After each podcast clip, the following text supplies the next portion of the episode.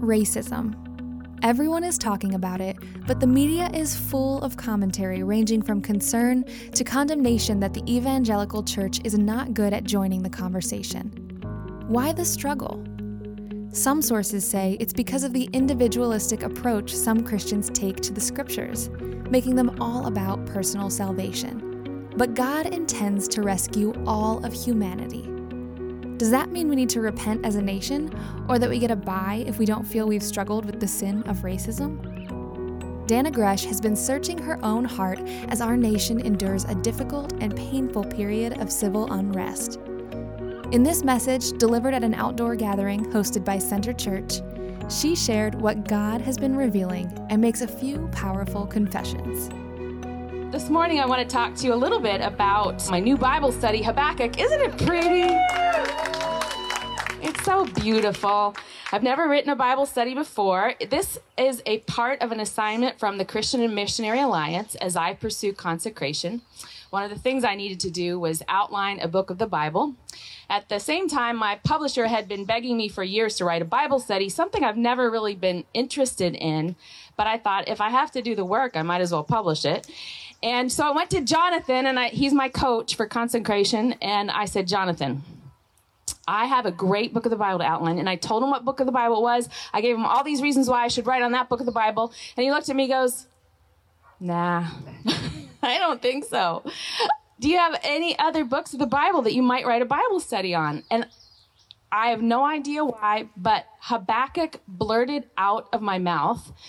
I think because growing up, my mom prayed a Bible verse out of Habakkuk over my life. Nobody likes Habakkuk because nobody reads Habakkuk. Nobody even knows where Habakkuk is in the Bible.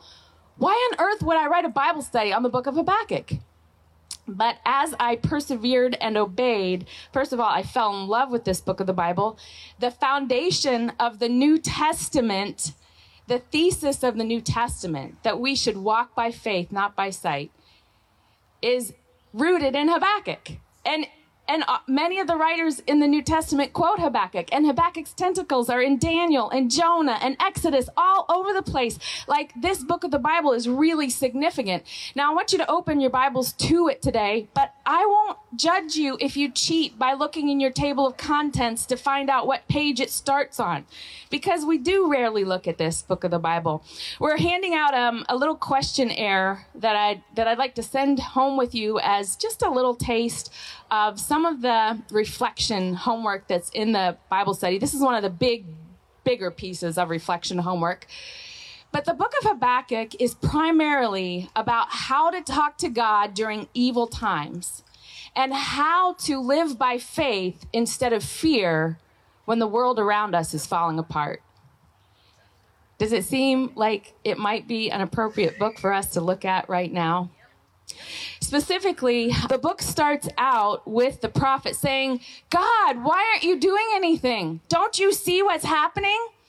And just as Jonathan said a few moments ago, God is at work. And we cannot always see everything he's doing. We have to trust him sometimes, and that's why we walk by faith and not by fear. And the decisions we make right now have to be made by faith, not fear. This very first question on this questionnaire, it's all we're going to get to today because I want to unpack this one. But this is a kind of a quiz to figure out if you've been making decisions based on faith or based on fear. And you really have to look at two sides of that coin to really know where you need to take the blinders off in your own life. But we're only going to do this first one. You are justified in Christ and saved. And the question is Are you mindful of your sin and aware of its impact? The people in Habakkuk's day were not mindful of their sin. I want to read to you very quickly. Habakkuk 2 outlines specifically what some of those sins are. And I want to see if you think that maybe this might sound a little bit like us, because I think that maybe it does. One of the sins was selfishness. It's an all about me mentality, and I want to be comfortable mentality. The second sin, five sins that God lists about the people at that time fake security. They really believed that their bank accounts and their houses and their land was their security, and God, they'd forgotten that God was their provider. Do you think maybe we needed a reminder that God is our provider and that we're getting it right now? The third one is that God was disgusted with the tyrannical power. Power that was corrupt, power that did not see the value of human life, power that did not walk in righteousness and consistency. Do you see that in our world right now? The fourth one was exploitation exploitation of land, exploitation of animals, and exploitation of people that people didn't see the value of those things, and God was obviously most distressed over their exploitation of other people, especially other people groups. And finally, idolatry was alive and well. Isn't it interesting how during this time God has taken away all of our idols? Our sports programs, our entertainment, our beauty, our materialism, everything. We don't think we live in an idolatrous world. We don't bow down to idols carved of stone, but we certainly do bow, don't we? And it's on that backdrop that this book is written. But one of the things that it's not the main theme of the book, but it's a significant thread, is that God began to reveal to me in December of 2019 that I really had some area to grow in loving people that weren't like me. And I wouldn't have said it this way then. What I would have said then is, well, what I would have said then is that God was teaching me to love the nations. Now, the nations at the time were divided by race because they weren't melting pots like our country is right now but I would tell people I'm really excited about, I don't know, that God loves all people, regardless of their skin color, regardless of their economic abilities. And I just have this passion, and people would look at me and they go, huh? And there was just this blank stare, and I had this stirring in my heart to share it. And so finally, I stopped talking about all that, and I just said, well, the book of Habakkuk talks about loving the nations. And then they really weren't interested. But now I begin to understand what I didn't understand then that God was awakening my heart to connect the dots and helping me to see my sin of racism. And I know that that might, you might think, ugh, that's pretty strong. I don't know if I'm ready to confess that I have a sin of racism. Well, neither was I in January, but I'm getting to that place now. From the very beginning, when we started what is now True Girl, I had a very big heart to be inclusive and that every single girl, no matter what she looked like, would, would, would understand that she is a masterpiece created by God. The idea of including everybody has been important to me for a really long time. This is the first True Girl book. You see the cover? It's my daughter and her friend Pi Kenny. Some of you may remember Pi Kenny from Malawi. She was a student at Nittany Christian at the time and a very, very good friend of Lexi. Absolutely loved when they had sleepovers, and I would watch these two little girls sleeping side by side, dear friends, blind to the color difference. But even though I've been a woman who's really tried to right some of the wrong in our culture by being inclusive, God is showing me that I still have places to grow. And I think that we're very cautious about saying, yes, I have the sin of racism in my heart. But we do realize that God grows us in all areas. Like the area of language is one area where I would have thought at one point in my life that I had pure language. And then the Lord showed me that there were areas of sin I needed to confess. The area of sexuality was an area where at many points in my life I thought I'm living a pure and holy life. And then God revealed to me, no, there's some things I want you to work on. And right now, I want to invite you to step into the idea that maybe, just maybe, this whole conversation about race is not about only our government and our police force, but your heart. Because I, I have this burden that we're very quick to speak out about how everybody else should be living differently. But none of us seem to be taking a whole lot of time to figure out what's going on in here. And so this morning, if you would, if you're willing to consider, if you're willing to say, Lord, if there's something in here that needs confessed and righted, I would like to leave here today aware of it and confessing it. If you're willing to do that, would you just stand up? I'm going to ask you to pray a prayer from the book of Habakkuk. It's a very simple prayer. We're going to start and end with it today. It's simply this. I want you to repeat after me Lord, Lord make my soul right within me. Father, I pray that as we approach you today, that you'd change us. Our world is really broken. And I'm looking around at this wonderful group of people that I love, and not any of us are in significant position to change our county or our state or our nation or our world. But each of us has full authority over our own heart. So would you use us, Lord, to start a ripple effect that changes in us would change our county, our nation, our world. In Jesus' name, amen. As I've been reading the conversation, as you have been reading the conversation, the evangelicals are part of the conversation. Something that I noticed is showing up just yesterday in the news is a lot of conversation about why evangelicals are having a hard time engaging in national change. I'll just read to you what NPR wrote because I think it summarizes it well. Evangelical Christians focus on the need to have a personal relationship with Jesus, to confess one's sins, to seek forgiveness. It's about people as individuals. Talking about systemic racism can be difficult. Virgil Walker is an evangelical pastor in Omaha and co host of a podcast. The most recent episode focused on the killing of George Floyd. Walker, himself African American, argued that Floyd died because of the sinful behavior of one officer in need of salvation, not because he was victimized as a black man.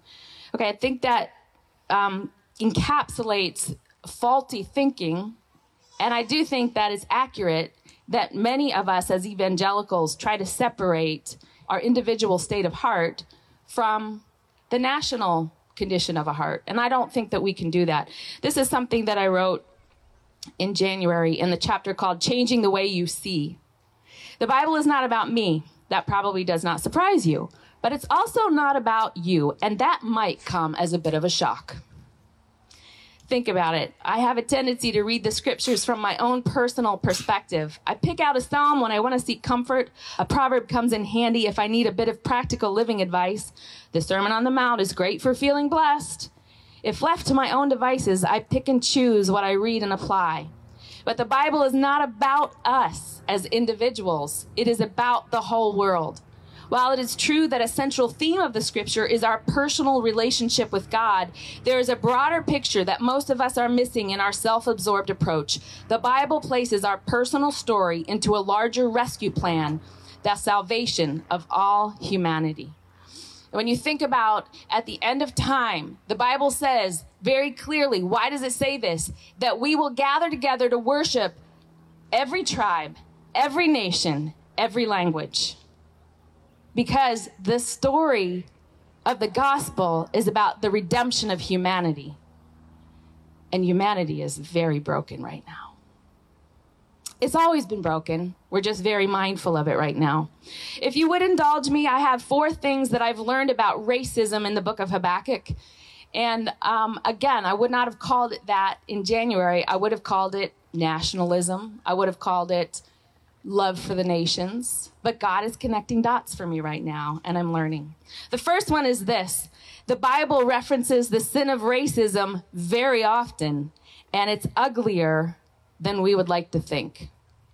The Bible mentions the sin of racism often, and it's uglier than we would like to think. Habakkuk takes you into Egypt. It takes you into Babylon, where Daniel is in captivity. It takes you into Assyria, where Jonah is confronting an evil people group. And in every single one of these places, you see the word slavery. And you see people being controlled and manipulated and made a commodity.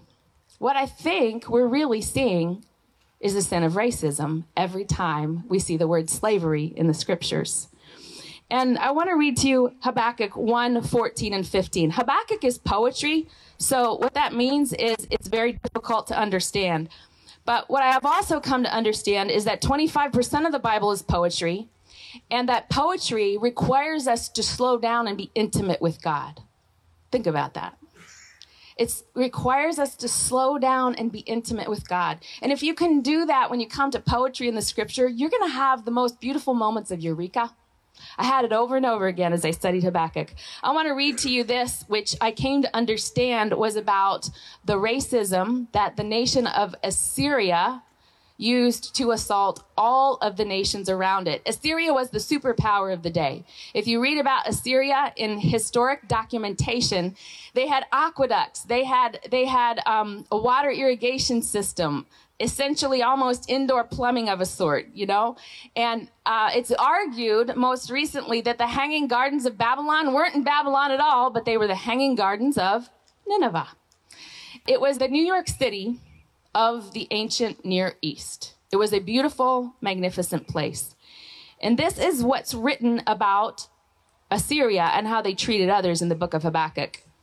Verse 14, chapter 1 You make mankind like the fish of the sea, like crawling things that have no ruler. He brings all of them up with a hook. He drags them out with his net. He gathers them and is glad.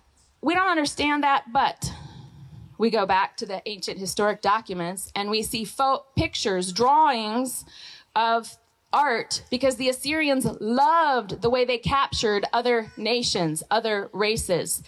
And what was very common is they would take essentially a large fish hook and stick it in someone's nose and connect them to the person behind them and connect them to the person behind them and connect them to the person behind them. They dragged them like fish to captivity, to slavery.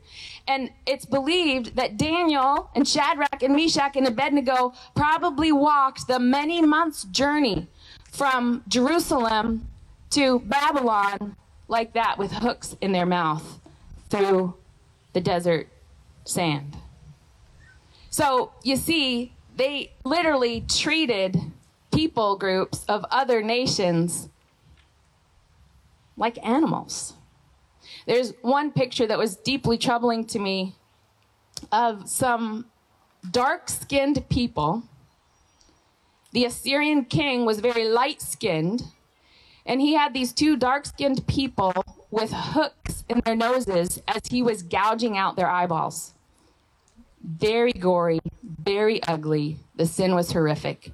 And what began to happen to me as I was looking at these pictures and studying is my flannel graph mentality of the book of Daniel and Jonah and Egypt started to fade away. These aren't pretty little children's stories. I've been dialoguing with my friends of color, and Kim Cash Tate is one of my friends. And when I was telling her this, she wrote back, I was smiling at the fact that you were seeing so much about the nations that hadn't struck you before. When you're a person of color, things like that tend to jump out at you.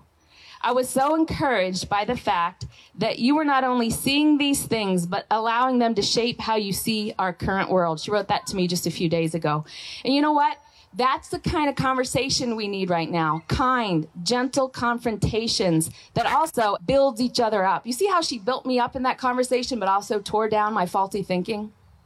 That's what we need. The second thing I want to share with you is this God invites us to see the sin of racism and speak up. I want to read to you the verse that my mom prayed over me all those years. It's Habakkuk 1 5. And it says it differently in my Bible than the way my mom prayed it over me. She prayed it over me from the Living Bible, which says, Watch and see. Watch and see, for I'm about to do things you couldn't believe, even if you tried to imagine them. Some verses say, Look and see. But God, when Habakkuk says, Don't you see what's happening? And Habakkuk is really crying out of the need for his own nation, right? He's saying, Look at our nation. God, will you help us? And he says, Look and see Look and see. I don't want you to see your nation. I want you to see these nations. The book of Habakkuk is an invitation for us to see this stuff and to speak up. This is what took me to the book of Jonah because I could see that Assyria was mentioned in here. Spoiler alert Assyria is not the big foe in the book of Habakkuk. It, turns out to be the Babylonians. But there's a lot of reference to Assyria because that's what Habakkuk could see at the time. Remember, he is prophesying about what will happen. It hasn't happened yet. So those fish hooks haven't been put in Daniel's nose yet. They will be put in Daniel's nose. He's prophesying that it will happen. And I wondered well, this is interesting. If God is telling Habakkuk to look and see the other nations and care about them and regard them, it took me back to my flannel graph story of Jonah, that sweet story of Jonah being swallowed by a whale, spit out, told the people, don't do the stuff. And then everybody says, I don't want to do the bad stuff anymore and everything's right. But that's not how the story goes, except if you're five years old and seeing it in flannel graph. So I went to the book of Jonah, and I want to read to you Jonah 1, 1 and 2. And I encourage you to read Jonah this week and consider how you're entering into the conversation of the sin of racism in our culture right now. Because I think this book has a lot to say to us. In Jonah 1 1 and 2, now the word of the Lord came to Jonah, the son of Amittai, saying, Arise, go to Nineveh, that great city, and call out against it, for their evil has come before me. But Jonah rose to flee to Tarshish. And so, as evil and as horrific as they were, God still loved them and wanted to give them a second chance. And you know what I'd like to say about us right now? God is giving us a second chance. God is giving us a chance to treat people differently, to examine our own hearts, and to live in a way that honors His people, each and every one of them, as masterpieces created by God. You know, I wanted to do a little bit of digging to see why was Jonah so loath to go? Isn't that what a, a prophet does? They go and say, "Hey, don't be bad anymore. Don't make God come down here, because He will." And so I kept digging, and the ancient city of Nineveh was a tourist destination. People loved to go there. So why didn't Jonah say, "Hey, I got called to New York City. This is pretty awesome," you know? He didn't do that. He runs in the other direction. Why? One historian wrote this Though the Assyrian armies were respected and feared, they were most of all hated. Why? Because they were fueled by racism and hate. That's what I found in the history books. They were the bullies on the block in the Near East. And they were fueled by racism and hate. Now, here's the thing that I have to say about that and this is going to be uncomfortable for some people because this conversation is difficult. But God loves and wants to rescue the racists. God loves and wants his plan of salvation for men who hold their knees on the necks of other men made in the image of God. God's message of judgment was a second chance. You know what? Judgment and redemption almost always in the scriptures run on parallel tracks. And the judgment that we're seeing in our country right now is an opportunity for revival and redemption if we search our own hearts. But here's the thing most of us are Jonah. We want to bury our head in the sand. We want to get in our boat and go the other direction because we don't want to be a part of this conversation. It's too difficult, it's too ugly. And after all, they don't deserve God's redemption. They don't deserve God's rescue. Isn't that right? Have you seen it? Is it in your own heart? We want to bury our head in the sand.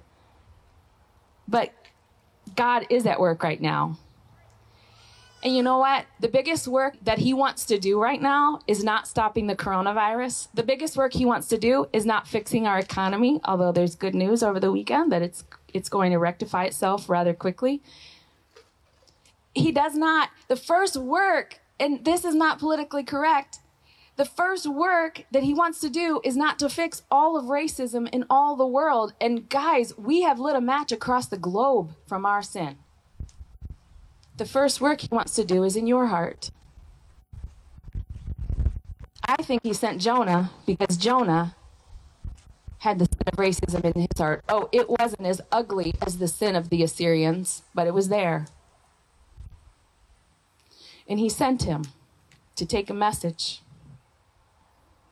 You know, it's interesting that when he does finally get there, he doesn't deliver it with a good heart. Brings me to point three. God loves all people and gives each of us second chances to love like he does. God loves all people. He loved the Assyrians, he loved Jonah, and he saw that they both had some sin One of them was pretty horrific and, and gory. One of them was pretty nice and made him look good. But they both had sin, pride in them.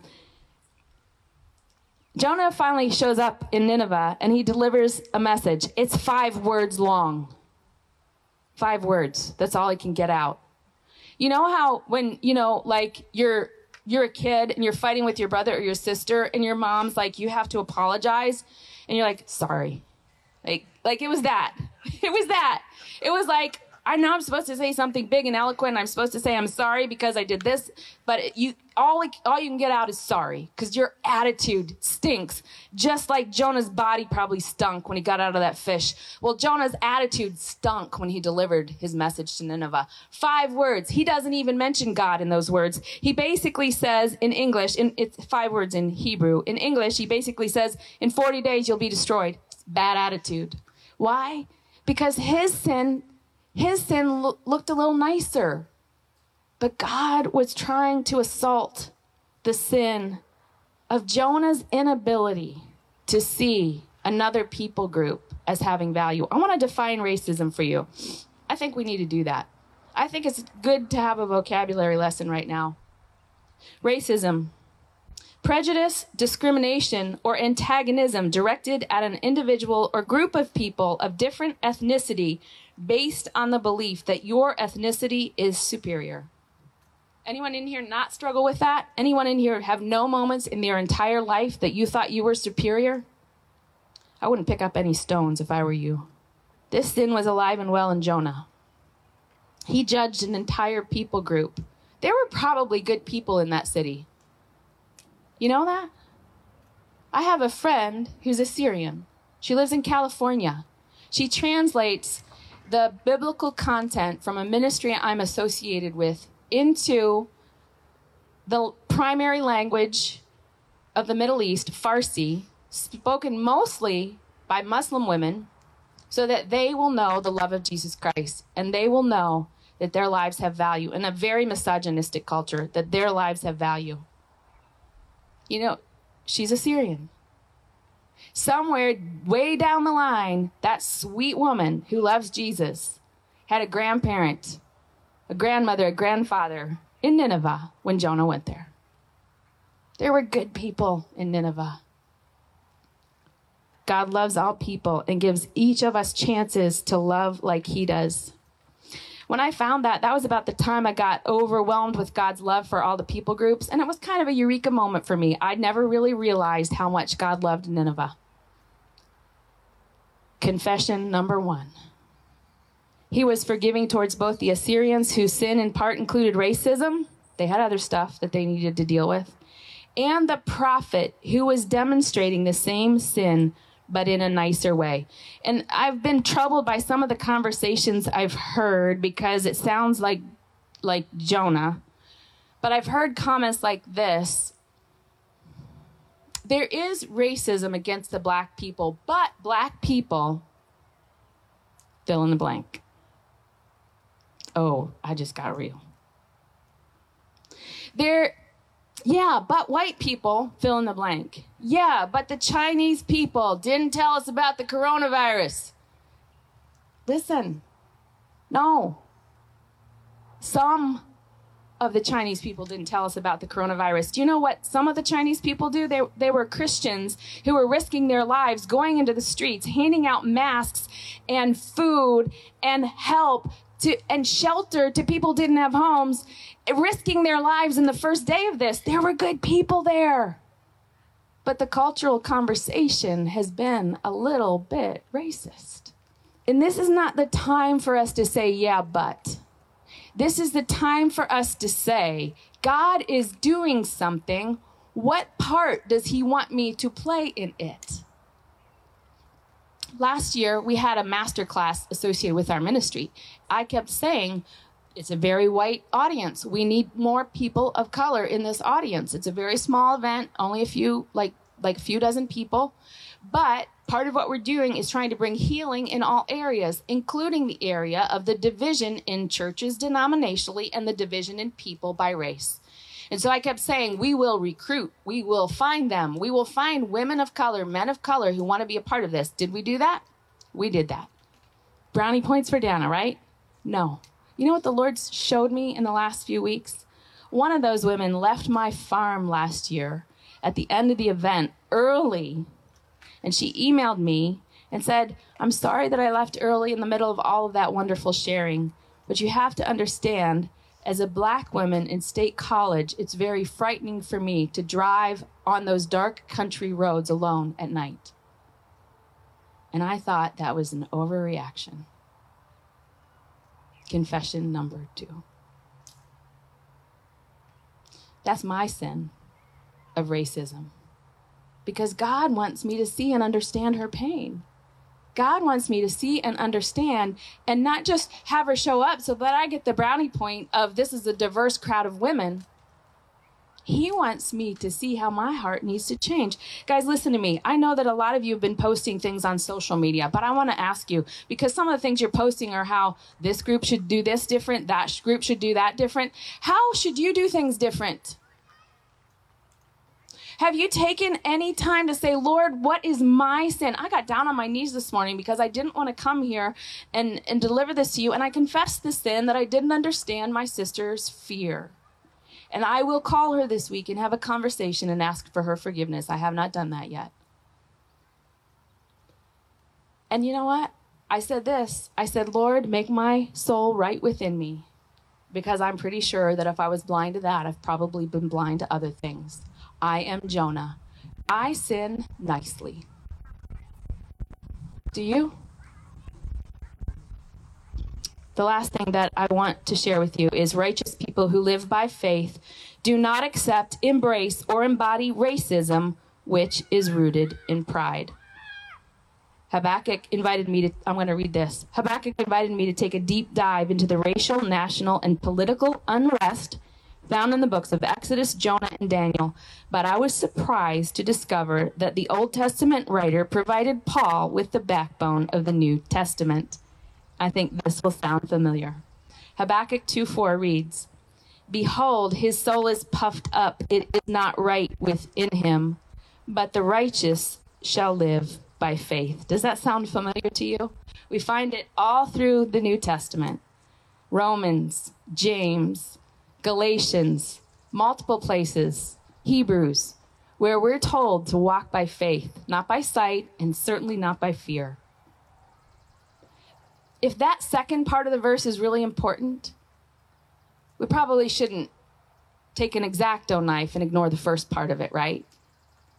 Because that first part of the verse is referring to the nation of Assyria and their horrific sin of not valuing God's people as image bearers.